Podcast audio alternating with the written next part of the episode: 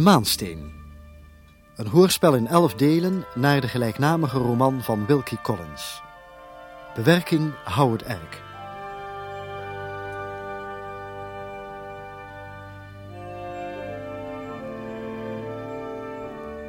Achtste deel. Overtuigend bewijs.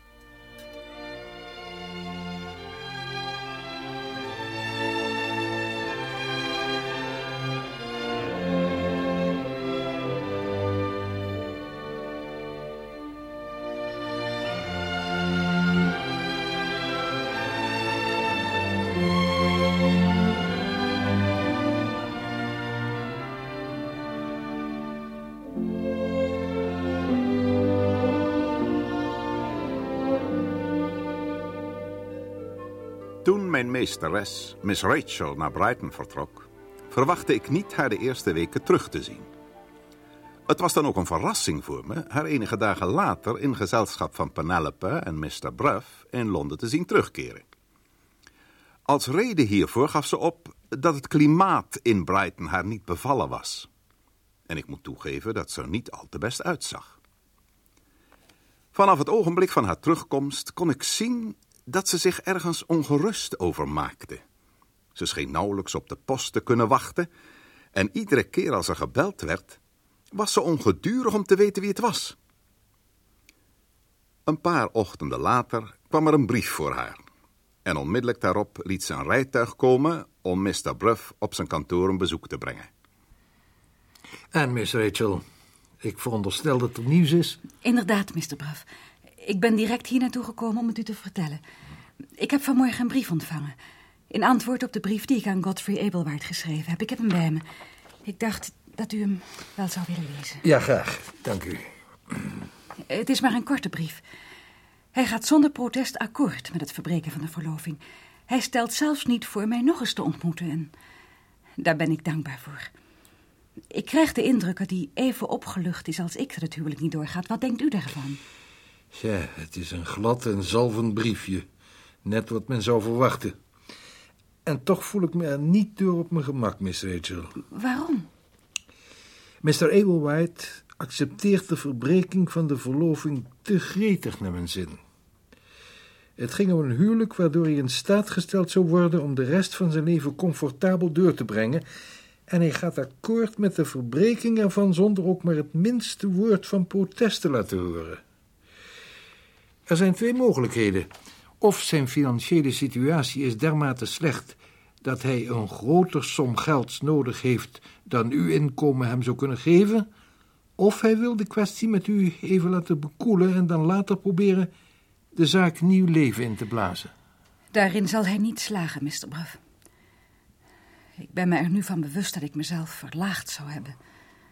Door Godfrey Abelwaard als mijn toekomstige echtgenoot te zien. Ik wil mezelf nog niet meer schande aandoen. Ik zal hem helemaal uit mijn gedachten bannen. En als hij zo tactloos mocht zijn mij opnieuw te willen bezoeken... dan zullen mijn bedienden in dat geval order hebben... hem de toegang tot mijn huis te weigeren. Mag ik u even storen, sir? Ja, wat is er, Lawson? Er is hier een heer om u te spreken. Zal ik hem zeggen dat hij kan wachten of dat hij beter een andere keer terug kan komen? Oh, ik, ik ga toch weg, Mr. Bruff. Laat mij u niet langer ophouden. U houdt mij niet op, Miss Rachel. Laat die heer maar wachten, Lawson. Ja, sir. Voor het ogenblik kunnen we in elk geval zeggen dat de gang van zaken zich volkomen heeft ontwikkeld zoals u zich dat had gewenst. U heeft zich gemakkelijker dan ik had verwacht aan een vervelende situatie weten te onttrekken. Laten we daar dankbaar voor zijn. En probeer nu, zoals ik u al zei, niet meer aan deze kwestie te denken. Dat zal ik zeker doen, Mr. Bruff. Ik loop al enige dagen met de gedachte rond om u over iets plezierigers te spreken. Mijn vrouw en ik zouden het heel erg prettig vinden als u eens een keer bij ons zou willen komen dineren. Oh, dat is erg vriendelijk van u. Wanneer schikt het u het beste? Ik heb geen enkele afspraak voor het ogenblik. Zullen we dan afspreken aanstaande maandag? Heel graag. Mag ik u dan een uur of zes met een rijtuig komen halen? Graag. Ik zal er erg naar uitkijken om een avond bij u en uw vrouw door te brengen. Wij ook. Tot ziens, Mr. Bluff. Goedemorgen, Miss Rachel.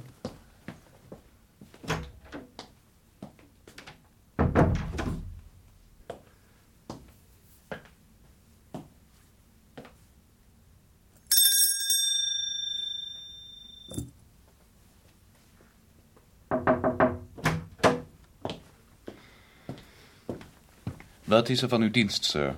Wilt u die heer nu ontvangen? Wie is het? Ik heb geen afspraak op dit uur.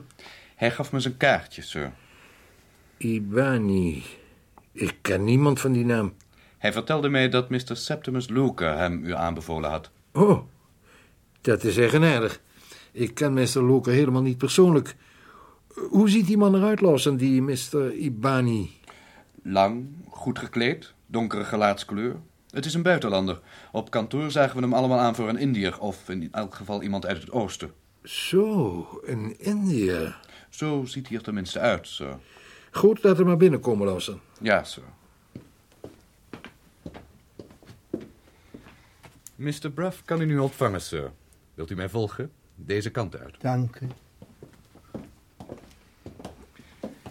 Mr. Ibani, sir. Hoe maakt u het? Mr. Braff, het is erg hoffelijk van u dat u mij willen ontvangen. Ik hoop dat ik u niet op een ongelegen ogenblik gestoord heb. Helemaal niet. Gaat u zitten. Het is erg vriendelijk van u. En, wat kan ik voor u doen? Ik ben bij u gekomen, sir, op aanbeveling van Mr. Septimus Luca. Ik wil u een som geld te leen vragen. Geld? Ja, denkt u alstublieft niet dat ik geen zekerheid aan te bieden heb. Hier is het onderpand, sir. En met juwelen bezet etui. Als waarborg dat ik u het geld zal terugbetalen. Mag ik vragen waarom Mr. Loker u zelf dat geld niet geleend heeft? Natuurlijk, sir. Mr. Luca deelde mij mede dat hij zelf geen lening kon verstrekken. En toen heeft hij mij dus maar bij u aanbevolen. Eh, hij heeft mij uw naam en adres gegeven, sir, en mij voorgesteld naar u toe te gaan. Het spijt me dat u zich de moeite getroost hebt naar mij toe te komen. Mr. Loker moet zich wel erg vergissen door u naar mij te verwijzen. Evenals mijn beroepsgenoten heb ik geld in beheer om leningen te verstrekken, maar ik leen nooit aan onbekenden en zeker niet tegen een onderpand, als u mij daar heeft getoond. Ik begrijp het volkomen. Eh, mag ik u nog een vraag stellen voor ik ga? Zeker? Stelt u zich eens voor, sir, dat het wel mogelijk geweest was voor u om mij geld te lenen. Na hoeveel tijd zou ik dat dan terug hebben moeten betalen? Dat zou afhankelijk zijn van de overeenkomst die we getroffen zouden hebben en van het geleende bedrag. Dat varieert van drie maanden tot een jaar. Oh, juist. De vroegste datum van terugbetaling zou zijn drie maanden en de langste een jaar. Dat is tenminste de gewone gang van zaken. Als zij dus in juni een overeenkomst gesloten hadden, dan zou de eerste betaaldatum dus in september zijn. Ja, zo is het.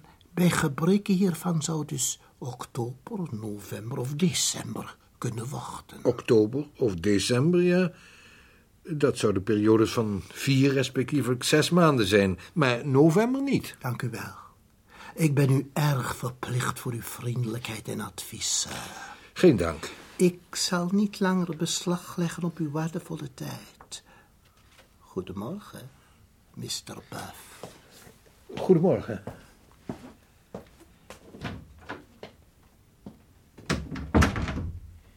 Vreemd. Heel vreemd.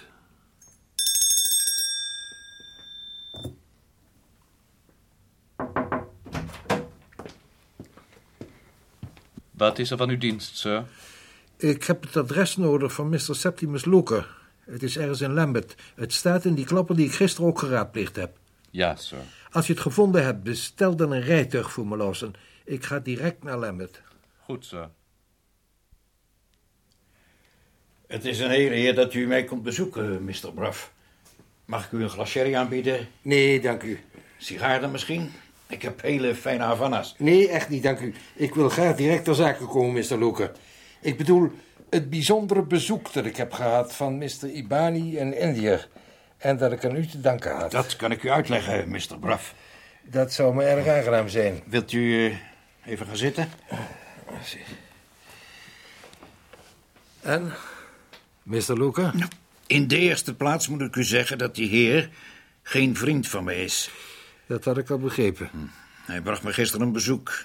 En ik moet u toegeven dat ik verlamd van schrik was toen ik hem zag. Waarom? Enige tijd geleden voelde ik me niet op mijn gemak door de aanwezigheid van drie Indiërs. Die hier in de omgeving van mijn huis rondscharrelden en al mijn bewegingen gadesloegen. Ik was er zo van overtuigd dat ze me wilden beroven dat ik de politie om advies vroeg. Die zouden ook in het zeil houden en de mannen oppakken als ze me zouden willen molesteren. En gelukkig echter verdwenen ze op dezelfde geheimzinnige manier waarop ze gekomen waren. Ik heb ze nooit meer teruggezien tot gisteren, toen Mr. Ibani hier binnenkwam stappen. Was hij een van die drie mannen? Daar is geen twijfel aan. Ik herkende hem direct toen ik hem zag. Hij kwam geld van u lenen, veronderstel ik. Ja, en hij wilde een met juwelen bezet etui als onderpand geven. Ik schrok ontzettend. Ik zei hem dat ik geen geld ter beschikking had. Toen vroeg hij mij wie de betrouwbaarste persoon was tot wie hij zich zou kunnen wenden. En toen gaf ik uw naam op. Waarom? Nou, ik wilde hem zo gauw mogelijk het huis uitwerken. Uw naam schoot me het eerst in de gedachten. Het zweet brak me aan alle kanten uit. Ik wist niet meer wat ik zei.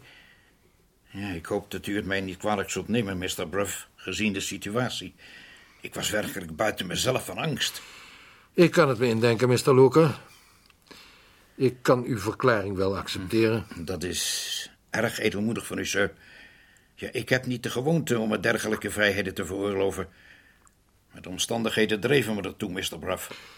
Uh, Mr. Loker, ik zou u graag iets willen vragen. Nou, u kunt mij vragen wat u wilt, sir.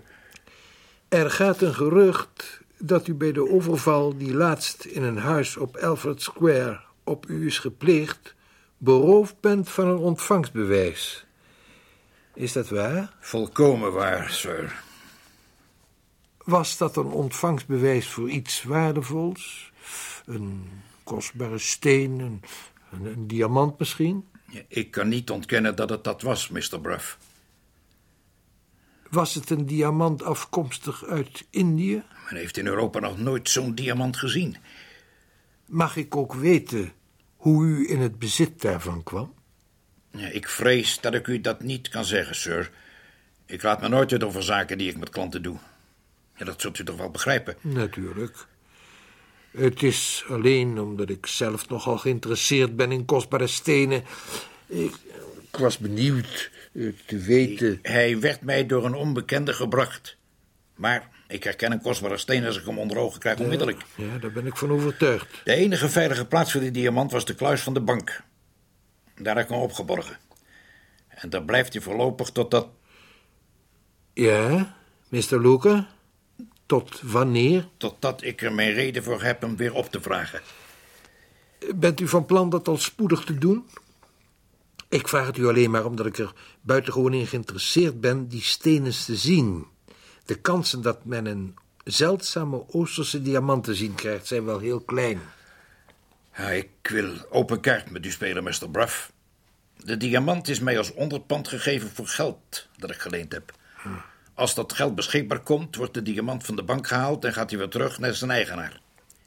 Ik veronderstel dat u voor een jaar krediet gaf. Nee, vier maanden. Dat is wel erg kort, Mr. Luker. Niet voor dat bedrag dat ik heb voorgeschoten, sir. Oh, juist, ja. En als de lening tegen die tijd niet terugbetaald is? Dan wordt de diamant verbeurd verklaard. U doet wel keiharde zaken. Ik ken mijn vak en de risico's. En mijn voorwaarden worden daarbij aangepast.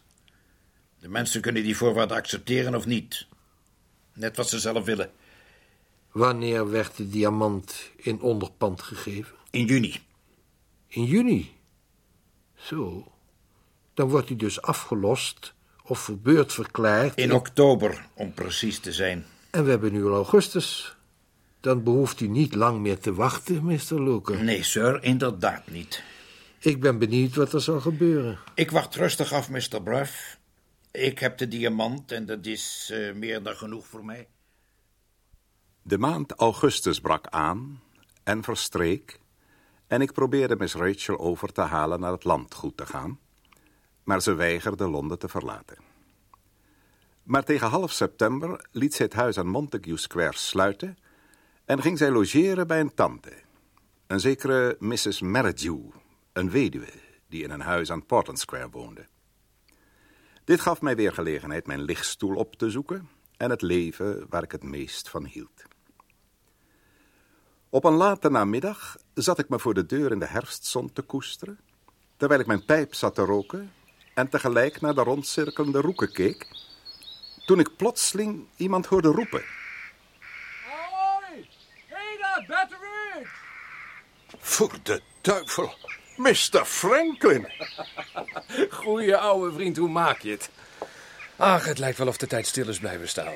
Daar zit je weer in je stoel je pijp te roken, met de honden aan je voeten en Robinson Crusoe op je knie. Ik kan haast niet geloven dat ik er ben geweest. Waar bent u geweest, Mr. Franklin? We hebben niets van u gehoord. Alleen dan dat u in het buitenland was. Ik ben een poosje naar Frankrijk geweest, Bedridge. En toen ben ik naar Italië en Griekenland gegaan. En in Griekenland ontving ik het droeve nieuws waardoor ik naar Engeland moest terugkeren. Je hebt ongetwijfeld gehoord dat mijn vader gestorven is. Mr. Bruff heeft het ons verteld, sir. We waren er erg door getroffen. Dat heeft natuurlijk allerlei verantwoordelijkheden met zich meegebracht, Bedridge. Mijn vader heeft een aanzienlijk vermogen nagelaten en ik kan er niet meer zo zorgeloos zijn als vroeger. Maar ik heb er ook geen verlangen meer naar. Ik heb de oneenigheid met Miss Rachel niet kunnen vergeten. Dat is mijn bitterste teleurstelling geweest. Ik denk dat het voor Miss Rachel niet minder bitter is geweest, sir. De breuk heeft haar erg aangegrepen. Ik wou dat ik dat kon geloven, Bedridge. Maar ik kan het niet. Als zij even verlangend was geweest om het verleden te begraven en onze vriendschap te vernieuwen, dan zou ze toch niet geweigerd hebben mij te ontvangen toen ik haar in Londen wilde opzoeken. Wat? Wilde ze u niet ontvangen, Mr. En Franklin? ze liet mij door Mrs. Merridew mededelen dat ik niet opnieuw moest komen of proberen haar te benaderen. Oh, het spijt me heel erg dat te horen, sir. Ik dacht dat alles weer in orde was tussen u en Miss Rachel. Haar gevoelens ten opzichte van mij zijn nog even bitter als vroeger, Bedridge. Miss Rachel heeft haar fouten, sir, dat zal ik niet ontkennen. En een ervan is dat ze af en toe eh, nogal hoog van de toren blaast. Ze heeft een stugge houding tegen mij aangenomen omdat ik de diamant voor haar probeerde terug te vinden. Jij, mijn tante, nog wie dan ook kon begrijpen waarom. En nu ik teruggekomen ben, is de situatie nog ongewijzigd. Wat moet ik doen? Er is maar één ding wat ik kan en zal doen, Bedridge. Ik zal de reden voor haar vijandigheid proberen te weten te komen. Als tijd, geld en moeite het kunnen bewerkstelligen, dan zal ik de hand weten te leggen op de dief van de maansteen. Laat die diamant toch rusten, Mr. Franklin. Neem een goede raad aan en laat hem voor wat hij is. Die vervloekte Indische diamant heeft iedereen die in zijn buurt kwam ellende bezorgd. Verknoei uw geld en uw humeur er niet aan. Hoe kunt u hoop hebben te slagen als zelfs brigadier Cuffer een fiasco mee behaald heeft? En hij is de beste detective van Engeland. Je vergeet dat brigadier Cover van weerhouden werd zijn onderzoek tot het laatst door te zetten. Mijn tante betaalde hem, gaf hem zijn consigne toen hij ongeveer halverwege was. Wat voor kans kreeg hij om het mysterie op te lossen? Ja, dat is waar, Mr. Franklin. Het werd hem wel onmogelijk gemaakt. Als het noodzakelijk blijkt te zijn, dan zal ik zijn hulp weer inroepen, Bedridge. Ik betwijfel het of u dat kunt doen, sir. Men zegt dat de grote Cuff gepensioneerd is. Hij heeft een huisje in Dorking en heeft zijn handen vol met het kweken van rozen. Dat zal mij er niet van weerhouden om met hem contact op te nemen als dat nodig moet blijken te zijn. Wel, sir, wat u ook wel of niet gaat doen...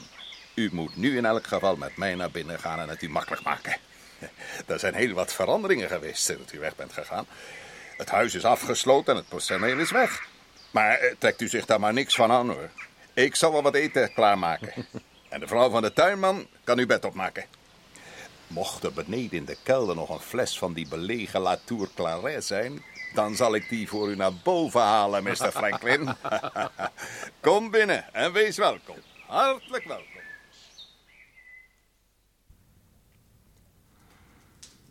Sir Bedridge, zou jij me willen helpen? Om de verstandhouding tussen u en mijn meesteres te verbeteren? Ik heb uw familie al heel lang gediend, sir. Zal ik nog een glas inschenken? Nee, nee, dankjewel. Ik bedoel, of je mij wilt helpen met iets wat niemand tot nog toe gedaan heeft. Uit te zoeken wie de diamant heeft gestolen. Wat weten wij eigenlijk, Bedridge? Ehm, wat voor bewijsmateriaal heeft brigadier Cuff achtergelaten? De brigadier heeft alleen maar voorspellingen achtergelaten, sir. Eh, Maar wacht eens even. Er is misschien iets waarmee ik u kan helpen. Ja, ofschoon ik niet zeker ben of het wat is. Wat is het? Dat arme dienstmeisje van ons, eh, Rosanna Sperman, heeft een brief achtergelaten. Een verzegelde brief, geadresseerd aan u. Die brief werd in bewaring gegeven aan Lucy Jolland, de dochter van een visser. En ze wilde hem aan niemand afgeven, alleen aan u. Ja, er staat misschien niets in. Ze, ze schreef hem op de dag toen ze stierf. Haar verstand was toen aardig in de war. Of schoon brigadier Cuff die brief heel belangrijk vond. Als de brigadier het belangrijk vond, Bedridge, dan kunnen wij het niet naast ons neerleggen. Denk jij dat dat meisje die brief nog steeds heeft? Als u er geen bezwaar tegen hebt een wandeling te maken, Mr. Franklin... dan kunnen we morgen naar Copshole gaan om de familie Jolland te bezoeken... en het haar te vragen. Dat doen we, Bedridge. We ontbijten vroeg en vertrekken meteen daarna. Het was een mooie, winderige ochtend... toen Mr. Franklin en ik door de velden en het dal naar Copshole wandelden. Zo vroeg als het nog was, vonden wij de familie Jolland toch al op. En Mrs. Jolland scheen te begrijpen dat wij voor Lucy gekomen waren. Ze liet ons met haar alleen in de keuken. Lucy leunde op haar kruk bij de tafel en staarde met felle ogen naar Mr. Franklin, alsof hij haar afschuw inboezemde en fascineerde. Noemt u zijn naam alstublieft nog eens, Mr. Betteridge. Dit is Mr. Franklin Blake, Lucy. Ga daar eens staan. Ik wil je goed bekijken. Ik geloof dat jij een brief voor mij hebt. Zeg dat nog eens. Rosanna Sperman heeft een verzegelde brief voor mij aan jou verzonden. Mag ik hem hebben? Kunt u eten en drinken? Ja. Kunt u slapen? Ja. Als u een arme dienstmeid ziet, voelt u dan geen wroeging? Zeker niet. Waarom? Neem de brief. Je hebt hem op de grond gegooid. Laat die man oprapen. Je weet niet wat je zegt, Lucy. Zo, dacht u dat? Je behoort Mr. Blake je verontschuldiging aan te bieden. Hem verontschuldigingen aanbieden? De man die het hart en het leven van mijn liefste vriendin gestolen heeft. Nooit, nooit. Neem de brief. Ik hoop dat u u veel goed zal doen. Ik wil u nooit meer zien. De hemel behoede me daarvoor. We kunnen beter gaan. Ja, ga. Laat me alleen. En zet nooit meer een stap in dit huis, want dan sta ik niet voor de gevolgen in. Eens zullen de armen tegen de rijken in opstand komen. En ik bid de hemel dat als die dag komt, ze met u zullen beginnen. Ga uit mijn gezicht!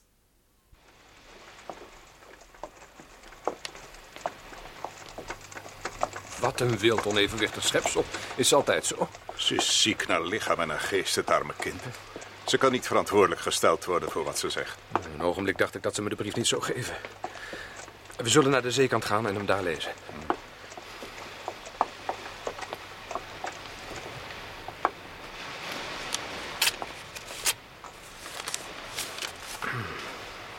Sir, als u benieuwd bent naar wat de betekenis is geweest van mijn gedrag ten opzichte van u toen u in het huis van Lady Verinder verbleef, volgt dan de aanwijzingen op die bij deze brief ingesloten zijn. Uw nederige dienares, Rosanna Sperman. Aanwijzingen? Ja, ja, hier zijn ze. Eens even kijken. Ga tijdens eb naar het trillende zand. Het getij is nu aan het keren, Mr. Franklin. Loop langs het strand tot u het punt bereikt heeft waar het baken op de zuidelijke landtong en de vlaggenmast van de kustwacht op één lijn liggen. Als u dat punt bereikt heeft, moet u precies doen wat ik u ga zeggen.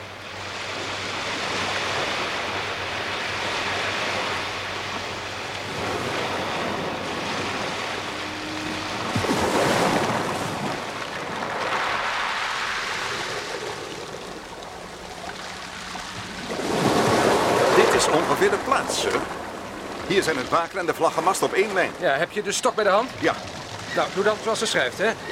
Leg hem op de rotspunt, zodat het ene uiteinde over de rand van de rots boven het drijfzand uitsteekt. ja, sir, ik heb het gedaan. Ja, nou moet je uitgaande van het andere einde van de stok, die in de richting van het baken wijst, met je hand onder het zeewier voelen. Voel je iets? Ze zegt dat er een ketting moet zijn. Ja, ik heb hem, Mr. Franklin. Hou hem goed vast. Geef hem mij maar. Het lijkt wel of die ketting rond de rots heen loopt. Ze zegt verder dat we de ketting moeten volgen tot aan het punt waar hij in het drijfzand verdwijnt. Voorzichtig, sir. Steun op mij. Nee, het gaat zo wel, het gaat zo wel. Klein juist. Kijk, hij zit vast in het drijfzand. Ik, ik kan er geen beweging meer in krijgen. Ja, nu heeft u het punt bereikt waar ze zegt dat u moet trekken. Uit het water trekken. Ja. Ik zal u even helpen, sir. En dan moet iets zwaars aan vastzitten.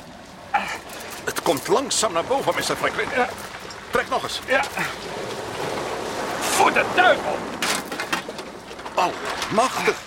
Het is die gelakte trommel die ze van Mr. Jolland gekocht heeft. Trek hem op de rotsen. Ja. Hij is... Hij is helemaal verwoest. Leg hem hier maar neer, Mr. Franklin. Ik zal proberen de deksel open te krijgen. Goed. Zit hij op slot? Nee. Er zit al beweging in. Houd hem even vast. Goed. Zo. Dat is klaar. Wat is dat voor onzin? Het schijnt een grap te wezen. Kijk eens wat erin zit. Een stuk verkreukeld linnengoed. Haal het eens uit elkaar, sir. Het is eh kledingstukken. Een herennachthemd. Ja, waarachtig. En zit u niet hier op de zoom? Een vlek. Een verfvlek. Lieve hemel. Dat is het kledingstuk waar brigadier Cuff naar gezocht heeft. Probeer erachter te komen of er hier in huis een kledingstuk is met een verfvlek erop. Zoek uit aan wie dat kledingstuk toebehoort. En dan weet je wie de diamant weggenomen heeft. Dat waren zijn woorden, sir. Als we erachter kunnen komen van wie het is. Misschien zit er een monogram in de hals. Ja? Ja, ik zie wat een naam. Wiens naam, Mr. Franklin? Kunt u het lezen? Oh, je genade. Franklin Blake. Mijn naam. Uw naam, sir. We hebben ontdekt wie de maansteen heeft gestolen. Ik.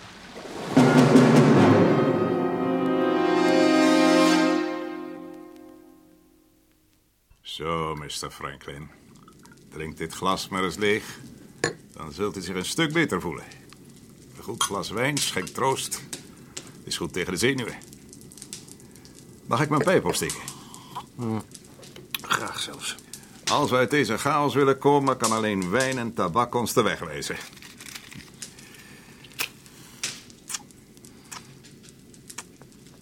Zeg, Miss Betteridge. Als jij in gedachten teruggaat naar de avond van Miss Rachel's verjaardag... herinner jij je dan of mijn gedrag toen wel helemaal normaal was? Hoe bedoelt u dat, sir? Nou, ik bedoel, had ik meer gedronken dan goed voor me was? Geen sprake van, Mr. Blake. U bent nog nooit zo nuchter geweest als toen. Heb ik, voor zover jij weet, ooit wel eens in mijn slaap gewandeld? Ja, ik begrijp waar u naartoe wilt, sir. U vraagt u af hoe het kan dat er verf op uw nachthemd zit... terwijl u er zelf niets van af weet. Ja. Ja, er bestaat geen twijfel aan dat dat nachthemd van mij is. Er staat hetzelfde merk in als in al mijn linnengoed. Nee, u bent nog een heel eind van de waarheid af. U wandelt in uw slaap. Nee, dat heeft u nooit gedaan. Maar wat is de waarheid dan, Betteridge? De waarheid is dat er een gemeen spel gespeeld is, Mr. Franklin. En u en ik moeten uitzoeken wat het is. Als we de geschiedenis met het nachthemd moeten geloven... dan zou u niet alleen een vlek op dat hemd gekregen hebben zonder het te weten... maar u zou tevens de diamant weggenomen hebben zonder het te weten. Misschien is dat wel zo. Goed, laten we aannemen dat het zo is. En u niet verantwoordelijk was voor uw handelingen.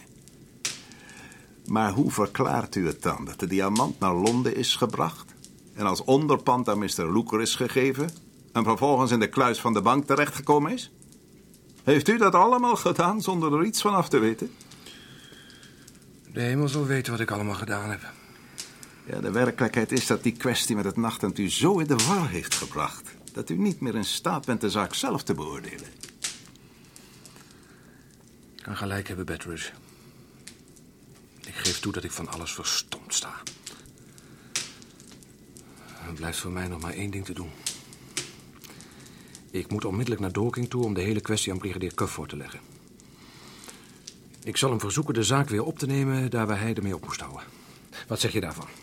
Dat kunt u proberen, sir. Ik heb zo het gevoel dat hij niet zal weigeren.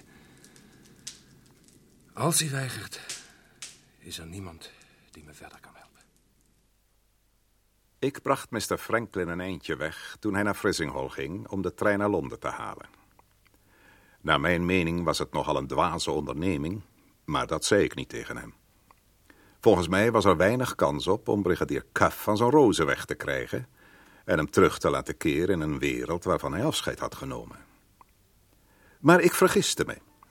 Twee dagen later ontving ik een brief van Mr. Franklin waarin hij mij liet weten dat de grote Cuff erin toegestemd had weer ten tonele te verschijnen en de zaak van de maansteen nogmaals ter hand te nemen.